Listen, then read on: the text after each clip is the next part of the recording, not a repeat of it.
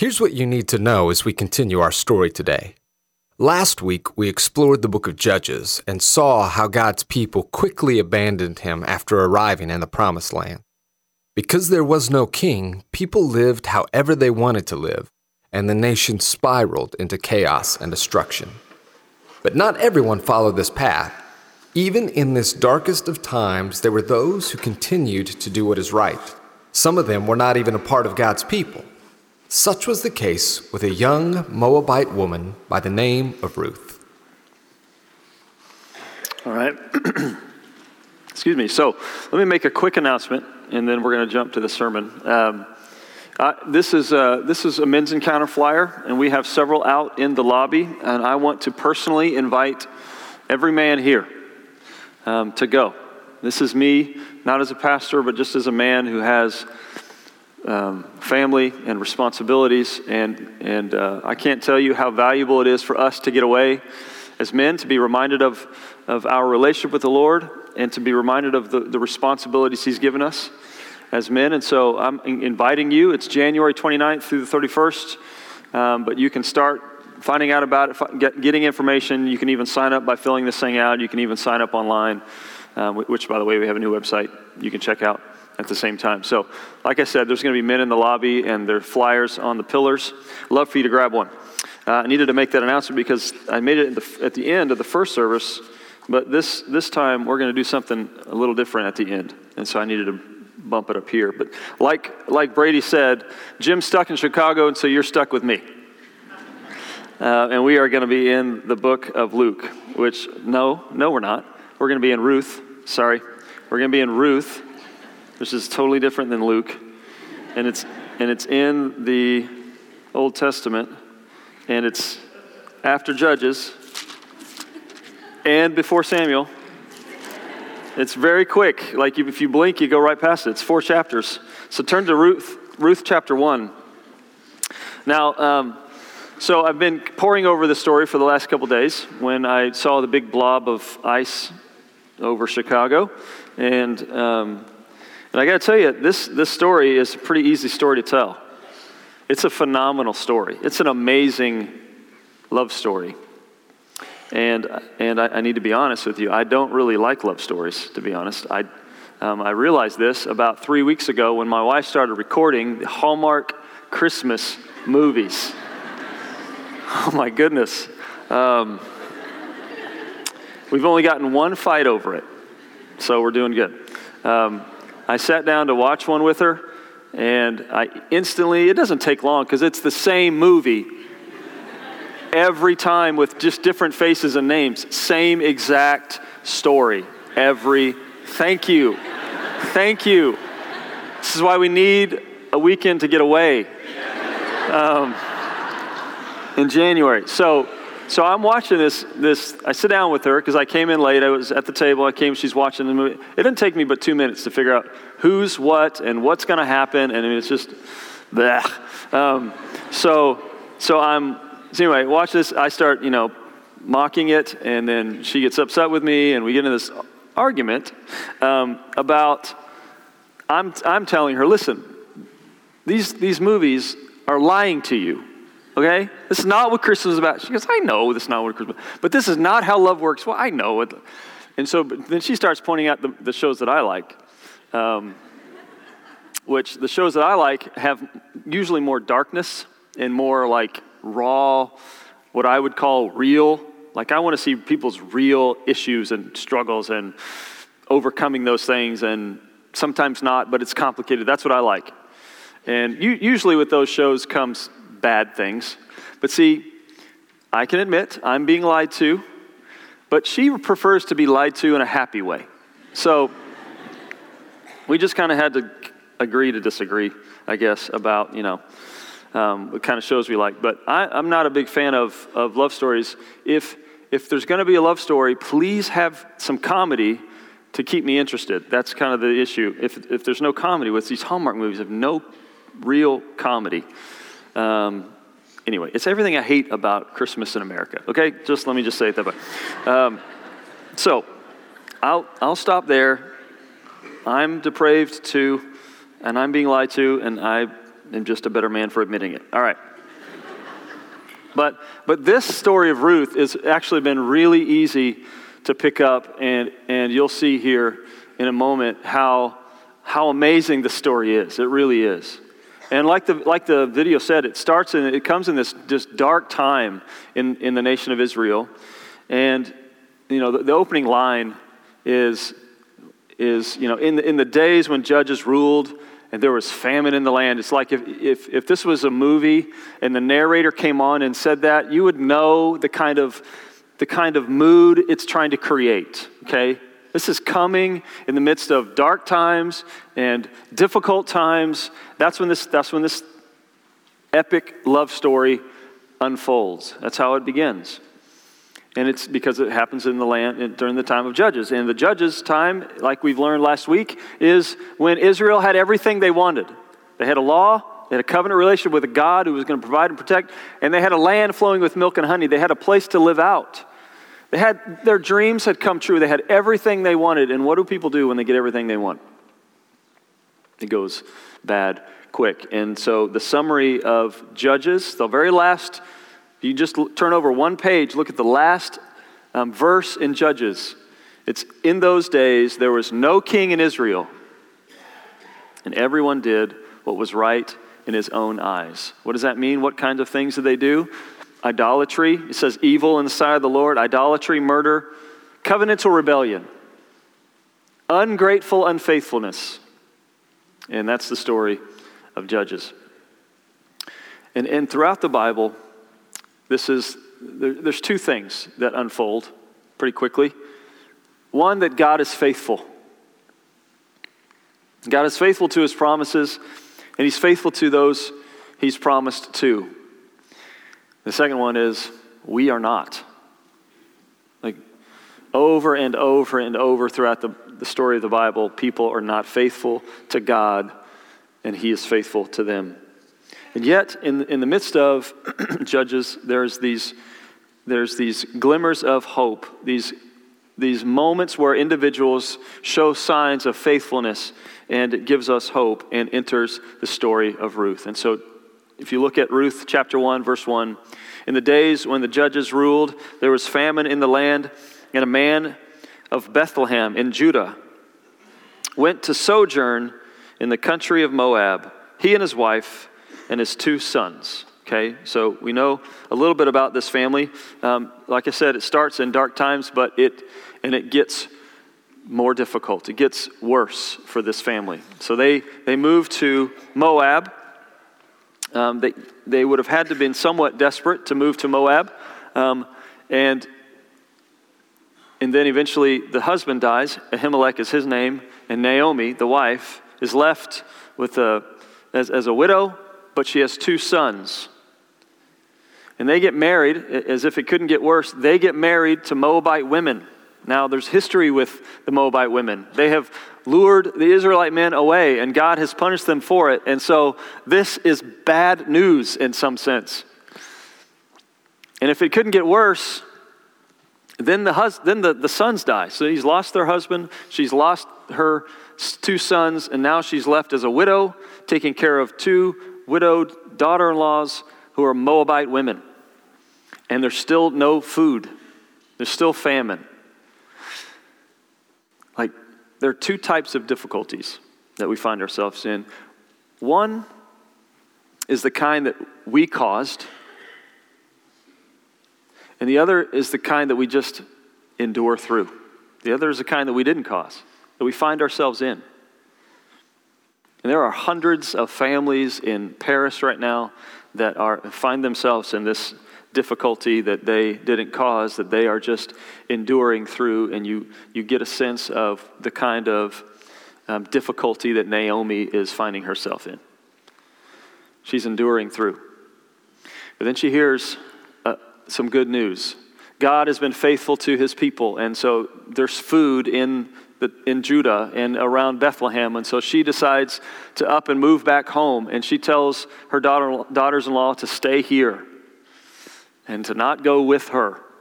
Um, probably for several reasons. It would not have been a great thing for them to go back into this country. And plus, she couldn't take care of them. But uh, one of them decides to stay, and one of them decides to go with her. And we'll pick it up in the story verse 14. It says, Then they left, lifted up their voices and wept again, and, and Orpah kissed her mother in law, but Ruth clung to her.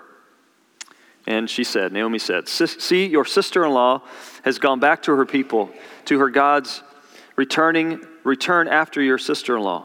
But Ruth said, Do not urge me to leave you or to return from following you.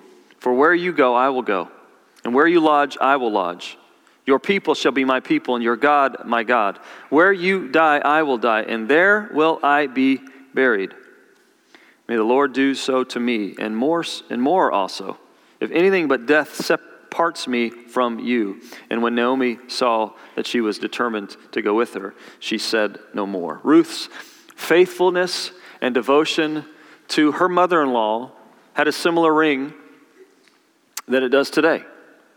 Why would she do this? Why would she leave the land that she knows, the family that she knows, the possibility of remarrying again and having a family, why would she risk all that and leave with her mother in law to go to a foreign country?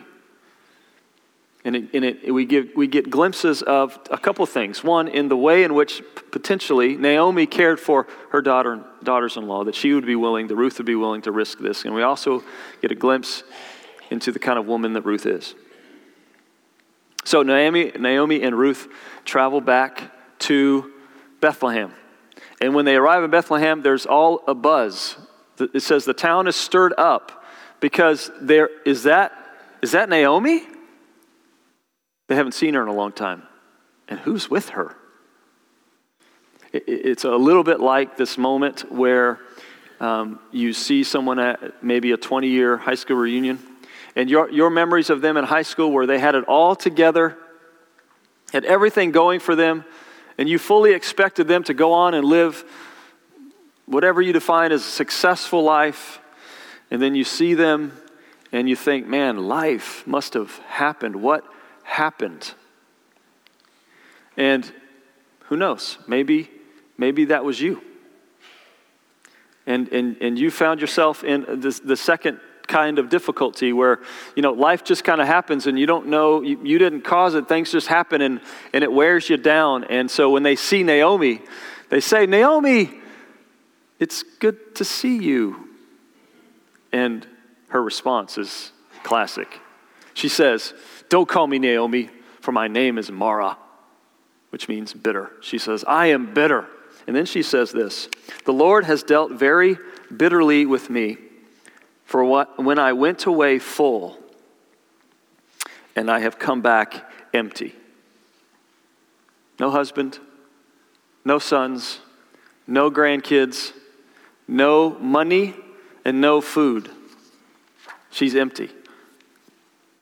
See, when you're empty, all you have is empty. I mean, what else can she offer? What else can she do? She's empty. She has nothing left. One of my favorite quotes from, from Dallas Willard, he said that being a Christian is more about what you do when you realize there's nothing you can do.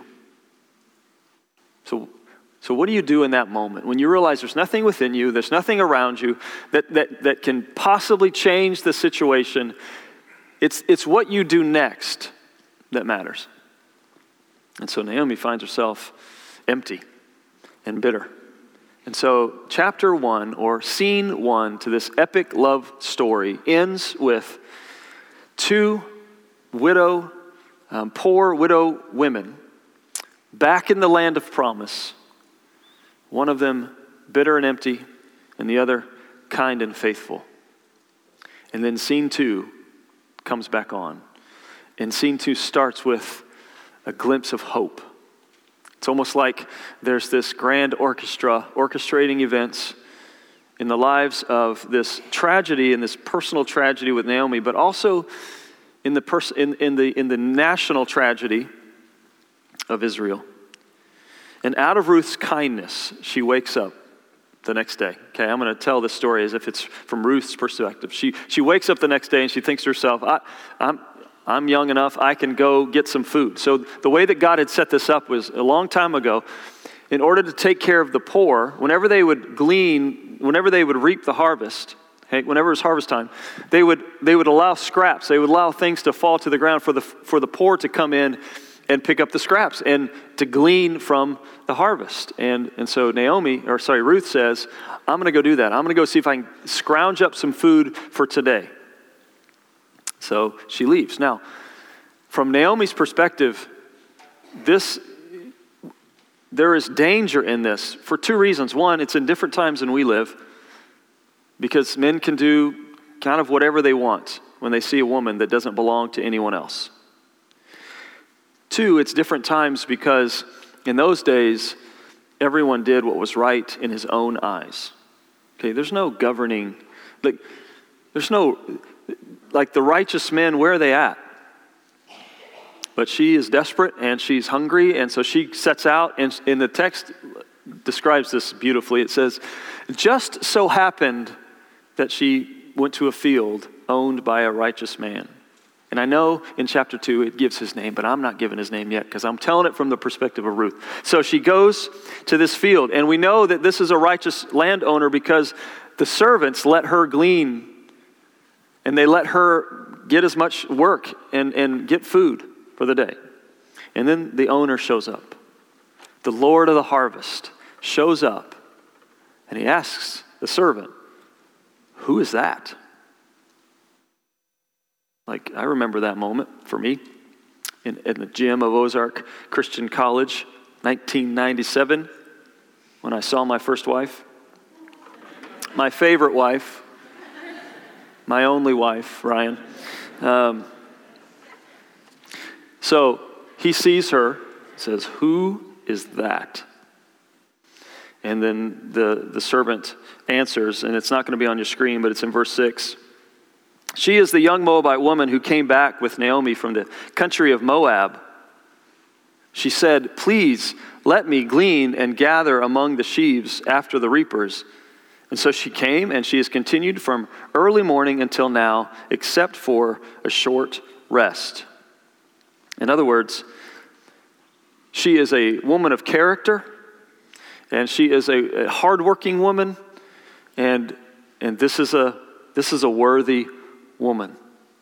So he hears of her story, and he hears of her kindness and her faithfulness to Naomi, and he hears of her need. And then he does something interesting in verse 12. He remembers the goodness of the Lord.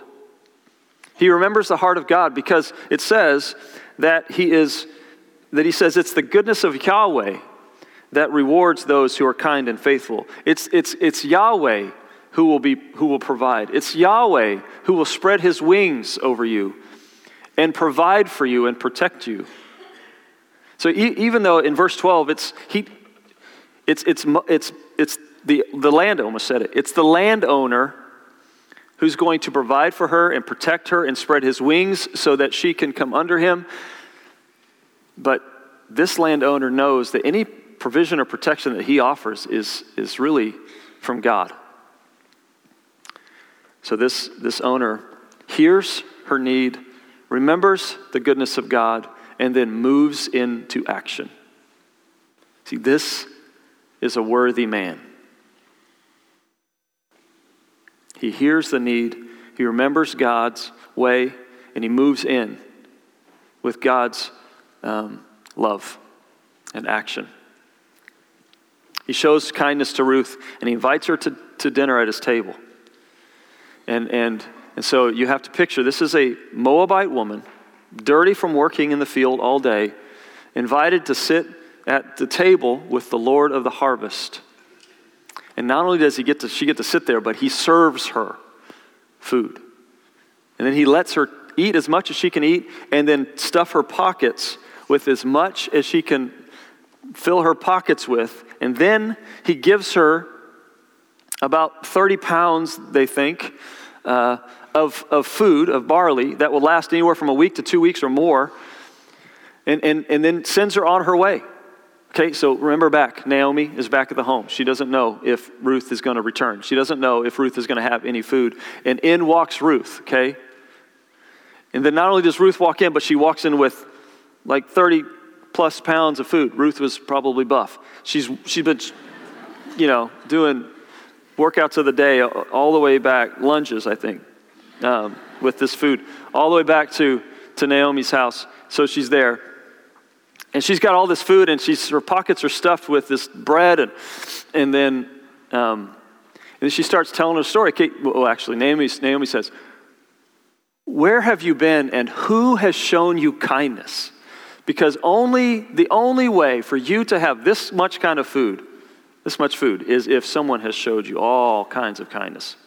So who, where have you been and, and, who has shown you kindness? And Ruth starts telling the story of this landowner um, who had gracious servants who let her work and then invited her to dinner and gave her all this food. And what is his name? And then she says the name. Uh, his name was Boaz. And I picture, I picture, okay, Naomi's washing dishes. Ruth comes in, she's holding a dish, right? You know what's going to happen, don't you? What's she going to do when she says the name Boaz? Drop the dish. It shatters. It's not in the text. You just, just humor me. Um, because this moment is huge. Do you realize this moment changes everything? There was no hope, and now there's hope. Why? Because it, the text tells us in, in chapter 2, verse 1, that Boaz is a relative of Naomi's husband. They're from the same clan, which means he can be a kinsman redeemer. Okay? So, what is a kinsman redeemer? Okay, so we're going to leave this scene. Okay, these two women are jumping up and down, right? And hugging. Hug, you know what women do, they hug, whatever. So, that's them. We're going to pause there. And then we're going to go over to this story. And, and you need to, okay, Genesis 38. So odd story. It's right in the middle of Joseph's life. Okay, so Joseph, this boy that's sold into slavery by his brothers and gets sold into, you know, Potiphar's house and moves up to the ranks and then falsely accused and sent to prison and moves up to the, and is second in command over all of Egypt. Incredible story. Right in the middle of that. It's this awkward, scandalous story about Judah and his daughter in law, Tamar. Okay, so I'm going to try to tell as quick as I can but you got to read the story. So Judah has three sons. The oldest son marries Tamar. The oldest son dies. And this is how this kinsman redeemer thing works. In those days, when if, if you die, if you, you know, a relative dies and there's no child to carry on the name, then the closest relative, in this case it would be the second son, is to, is to marry her, to have a child with her so that, so that she can carry on the name of the deceased relative. So the second, so Judah says to the second son, Onan, you have to marry her. Uh, and you, you, we know that he was reluctant because he would refused to get her pregnant, and you can read the details. In fact, God thought that it was so wicked what he did that God put him to death. Okay, it's scandalous. You got to read the story. And so God puts him to death. So now uh, Tamar's been married twice, two husbands, no kids, both husbands are dead. But there's a third son, but he's young and he needs to grow up. So Judah says, Go back to your home and, and mourn. And, and then when the son is old enough, I'll send him to you to, to marry you and for you to carry on his brother's name.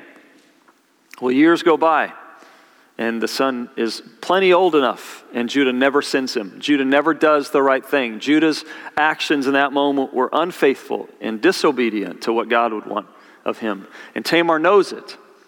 So Tamar does what you and I would do dresses up like a prostitute. Of course, um, dresses up like a prostitute, and then um, stands at the gate of this city that Judah's going to enter into, and Judah picks up on her, um, says, Hey, let's go hang out. It's Hebrew, I think, for something else. So they go, they go hang out, um, and she's fully wrapped and covered. I don't know how this works. She didn't, he didn't know who she was. And so, anyway, they have this moment, and then she says, she says, How are you going to pay me? He says, I'm going to send you a goat. Uh-huh. She says, Well, I don't know if I believe you. So give me some collateral. Give me your signet, give me your cord, and give me your staff. It's almost like she's saying, I have a plan, but you don't know. He's like, okay, here, you can have these three things that identify me. And then they leave. And, and then he sends, later on, he sends a servant with a goat. And the servant can't find this prostitute. And nobody in the town knows who he's talking about. And he's pretty sure he didn't dream this up. But he says, okay, well, I guess she doesn't want the goat, whatever. She can have my stuff. It's okay. And then three months later, Tamar is pregnant, and Judah is ticked. So Judah thinks Tamar's been immoral. We need to burn her. Literally. So he goes to the house of her dad and says, Send her out so we can burn her. And she comes walking out, I, I assume with a smile on her face, although she might be wrapped, I don't know. Um, and drops the mic.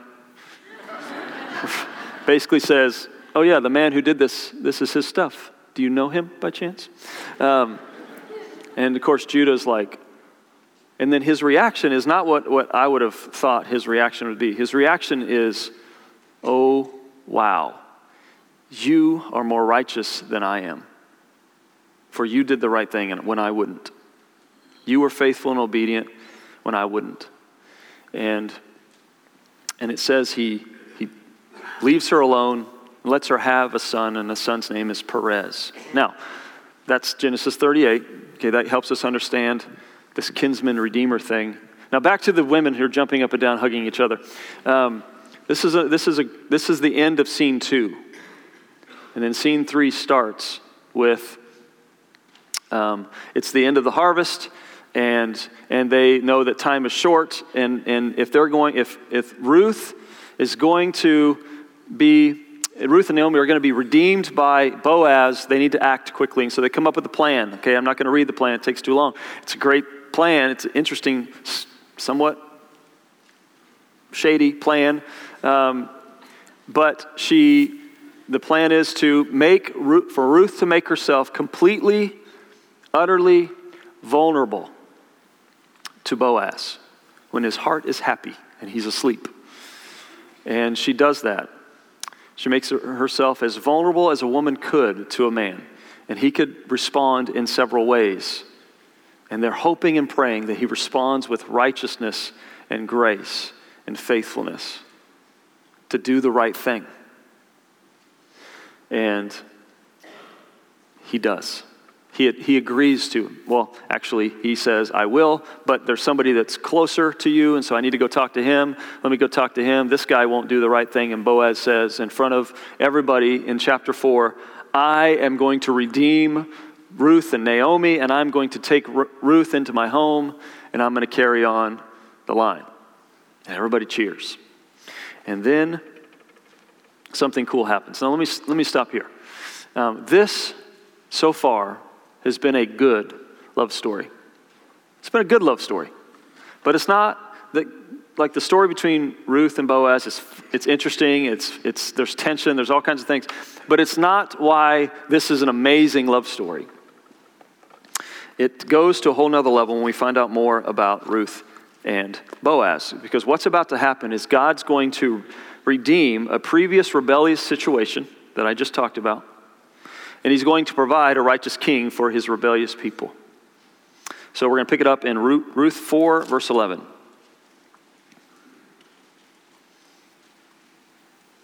Then all the people, after Boaz makes this announcement, then all the people who were at the gate at the, and the elders said, We are witnesses. May the Lord make the woman who is coming into your, home, your house like Rachel and Leah, who together built up the house of Israel. That was a huge statement, okay? And then he says, May you act worthily in Ephrathah and, re, and be renowned in Bethlehem.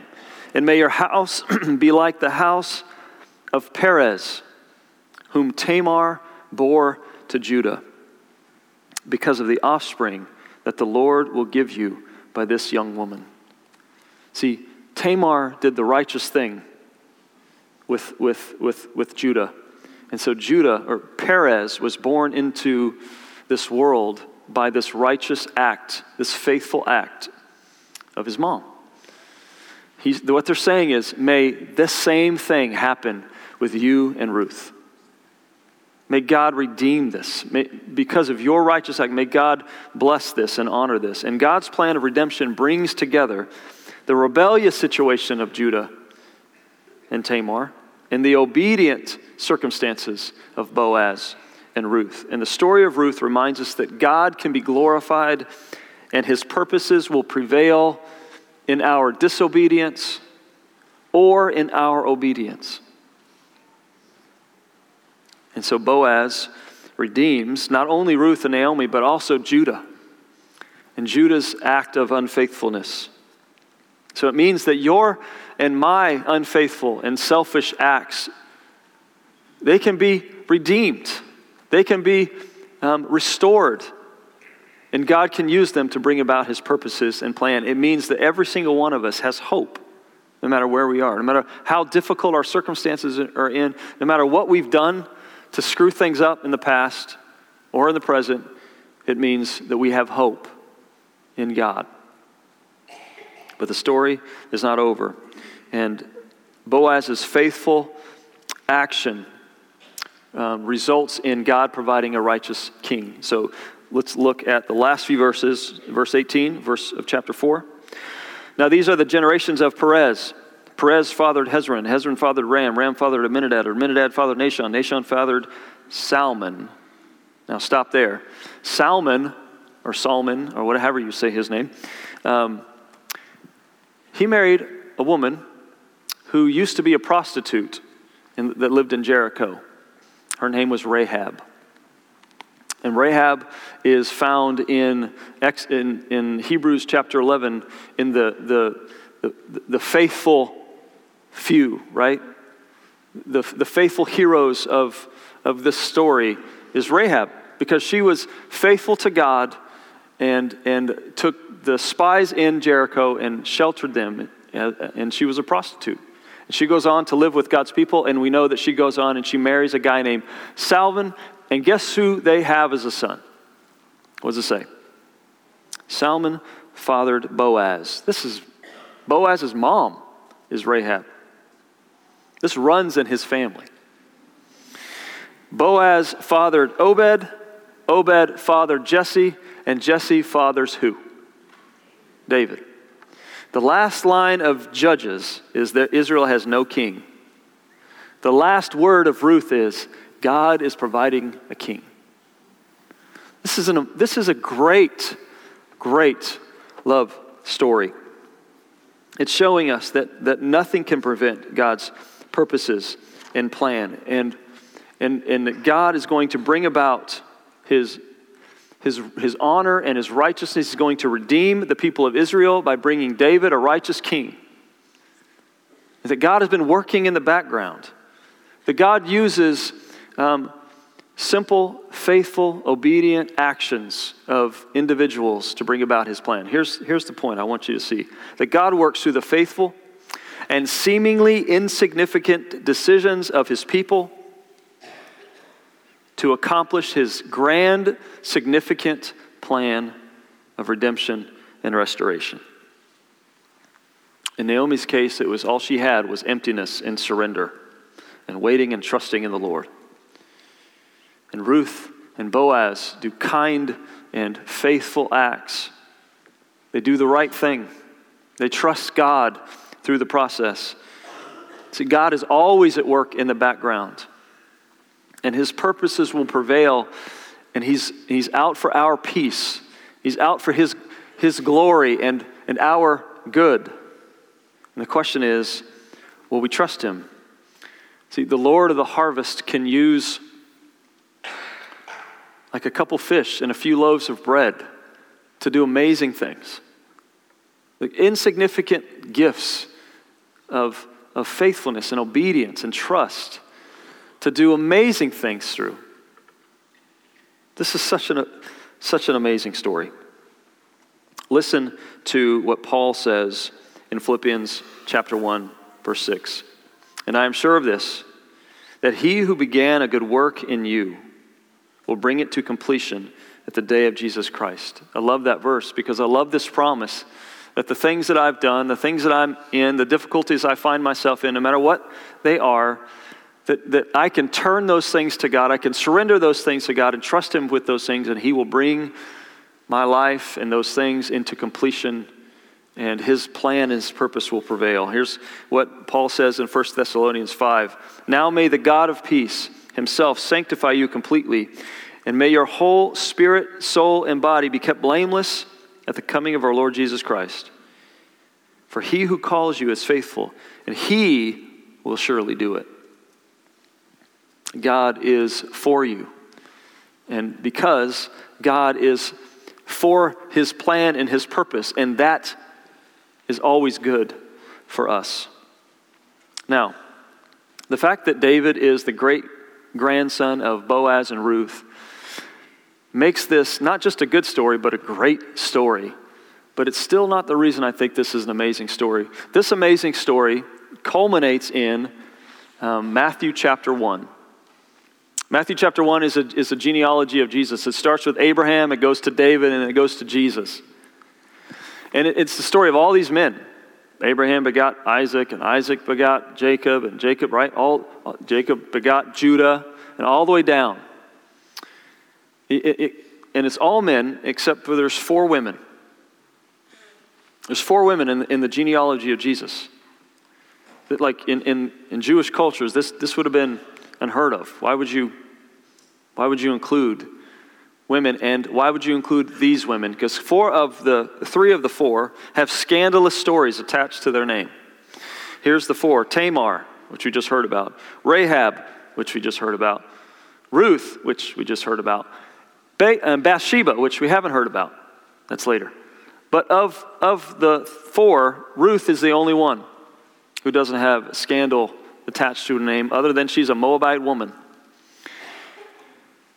See, this story reminds us that in the midst of our rebellious and selfish actions, like, just like the people of Israel in Judges, just like the people in the Bible all the way through, and just like you and me, that in our sin, God was working a plan from the beginning to send Jesus to redeem us and to restore us back to Him. So, this is not primarily a love story between Boaz and Ruth. This is an amazing love story about God sending Jesus, our Redeemer, to us.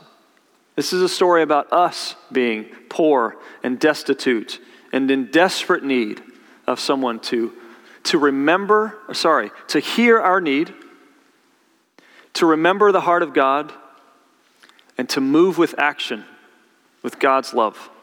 That's exactly what Jesus did. Listen to what Paul says in Romans 5, and we'll, we'll close with this. For while we were still weak, at the right time, Christ died for the ungodly. For one will scarcely die for a righteous person, though perhaps for a good person one would dare even to die. But God shows his love for us in that while we were still sinners, Christ died for us. This is an amazing, amazing love story. And it's humbling to see God at work in the background of our lives constantly. Will you trust Him? There's nothing that you're going through, there's nothing that you've done, there's nothing that you, you've been through that, is, that can thwart God's plan. The question is, what will your story be? Will it be one of Judah's? Will it be one of Boaz? It's an amazing story. And I'd love, we would love to talk to you more about it. If you're here today and you don't know this story of Jesus, you don't know this personal story of God sending a Redeemer into the world, um, we would love to talk to you about it. And there's going to be people up here, up here afterwards that would love to talk to you. Um, but in a moment, I'm going to pray. And then I asked Steve and Kayla and the rest of the team to come out and to lead us through one of the songs that we sung. Because I'm sitting here in first service and singing this song. It's called Your Promises. And I, they, it's like my sermon.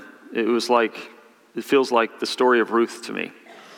Um, So we're going to sing it. One of the lines that I loved was Nothing can stop the plans you've made, okay?